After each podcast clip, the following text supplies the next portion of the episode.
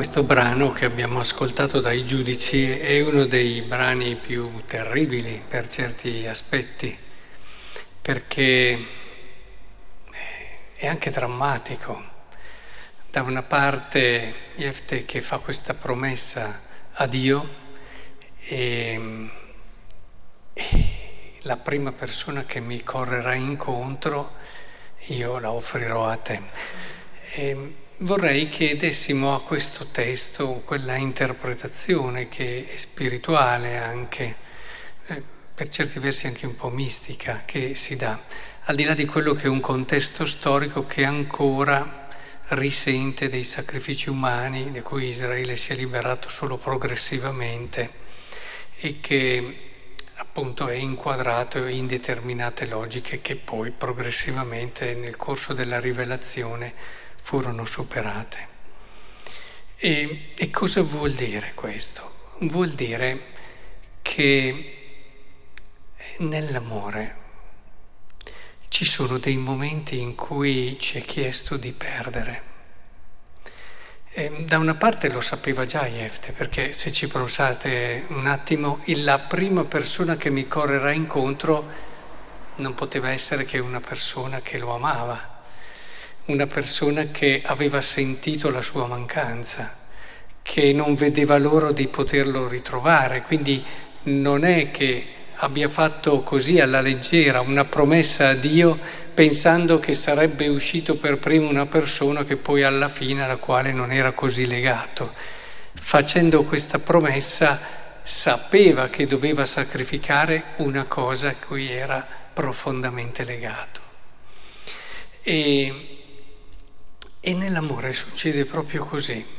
Prima o poi, quando si fa un cammino serio, Chiaramente non ci si limita a dei sentimenti o quello che è un desiderio di bene generico, ma si desidera davvero arrivare a quella pienezza di consegna, di affidamento all'altro, un amore a cui tante persone, ahimè, nella vita non arrivano neanche tra sposi cioè questo affidarsi totalmente a un altro, sono, sono, lì, però ci sono proprio loro con le loro cose, semplicemente vanno bene insieme, si armonizzano bene, ma non c'è questo desiderio di unione così ricca, così profonda, così feconda, che invece c'è in quelle che sono storie d'amore autentiche, profonde e vere. E, e, lì ti accorgi che quando davvero quest'amore sente il bisogno di crescere e cresce, ecco che ti viene chiesto tante volte ciò cui tieni di più.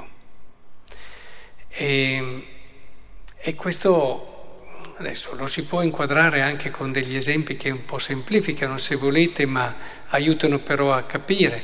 Cioè c'è quel momento in cui tu senti l'altro per te, pensate a un figlio in cui devi rinunciare per certi aspetti a quello che sono anche le tue visioni tue, per lasciarlo libero. E questo per un genitore è un piccolo dramma che poi in alcuni casi non è tanto piccolo.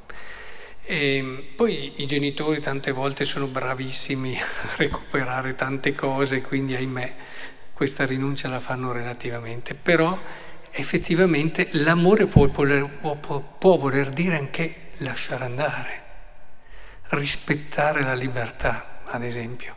E Oppure ci sono tante altre situazioni nelle quali capisci che la totalità dell'amore verso una persona ti comporta di rinunciare a cose a cui sei profondamente legato, perché davvero l'altro risulti il primo.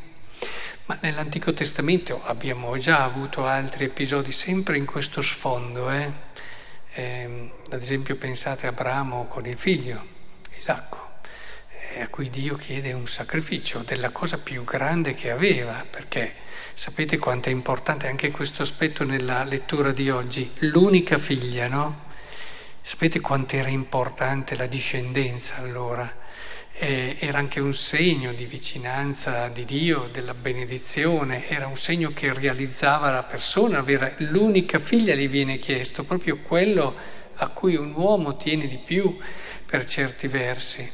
E così anche ad Abramo, quel figlio così desiderato, quel figlio che aveva, ecco che viene chiesto proprio lui, Anche qui abbiamo lo sfondo no? ancora dei sacrifici umani. E, eppure è proprio lì che si vede il primato totale di Dio. Ecco, dicevo c'è anche qualche risvolto mistico perché nella storia di chi ha avuto la grazia di poter arrivare alle vette alte dell'amore in Dio, come i mistici, si trova proprio eh, queste richieste di Dio a un certo punto, che sono state poi purificate, non ci sono più sacrifici umani, non ci sono, ma sono sacrifici forse anche più, più profondi perché intimi, dove ti viene chiesto di lasciare ciò che magari fa parte della tua vita e che e ti sembra di perdere anche qualcosa di te.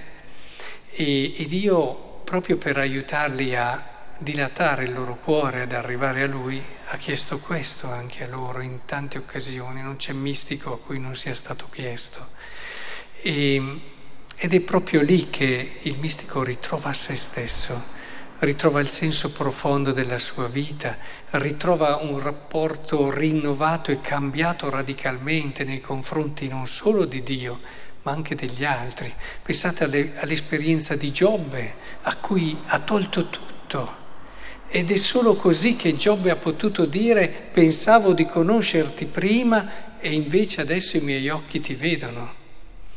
Insomma, ci sono delle cose che possiamo comprendere capire dell'amore solo dopo essere passati attraverso una morte.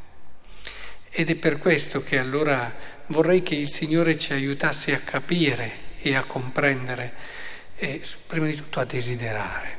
Eh? Magari c'è chi dice, beh no, io mi accontento di meno perché così.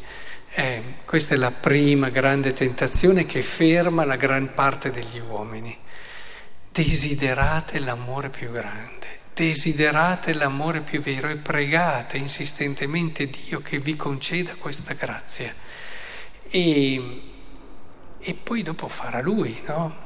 Vi chiederà questo, se, se lo lascerete operare vi chiederà quello che lui crede buono e che sa che è giusto per voi e vedrete che allora vi accorgerete di capire cos'è l'amore. Pensavate di sapere cos'è l'amore e dopo vedrete l'amore.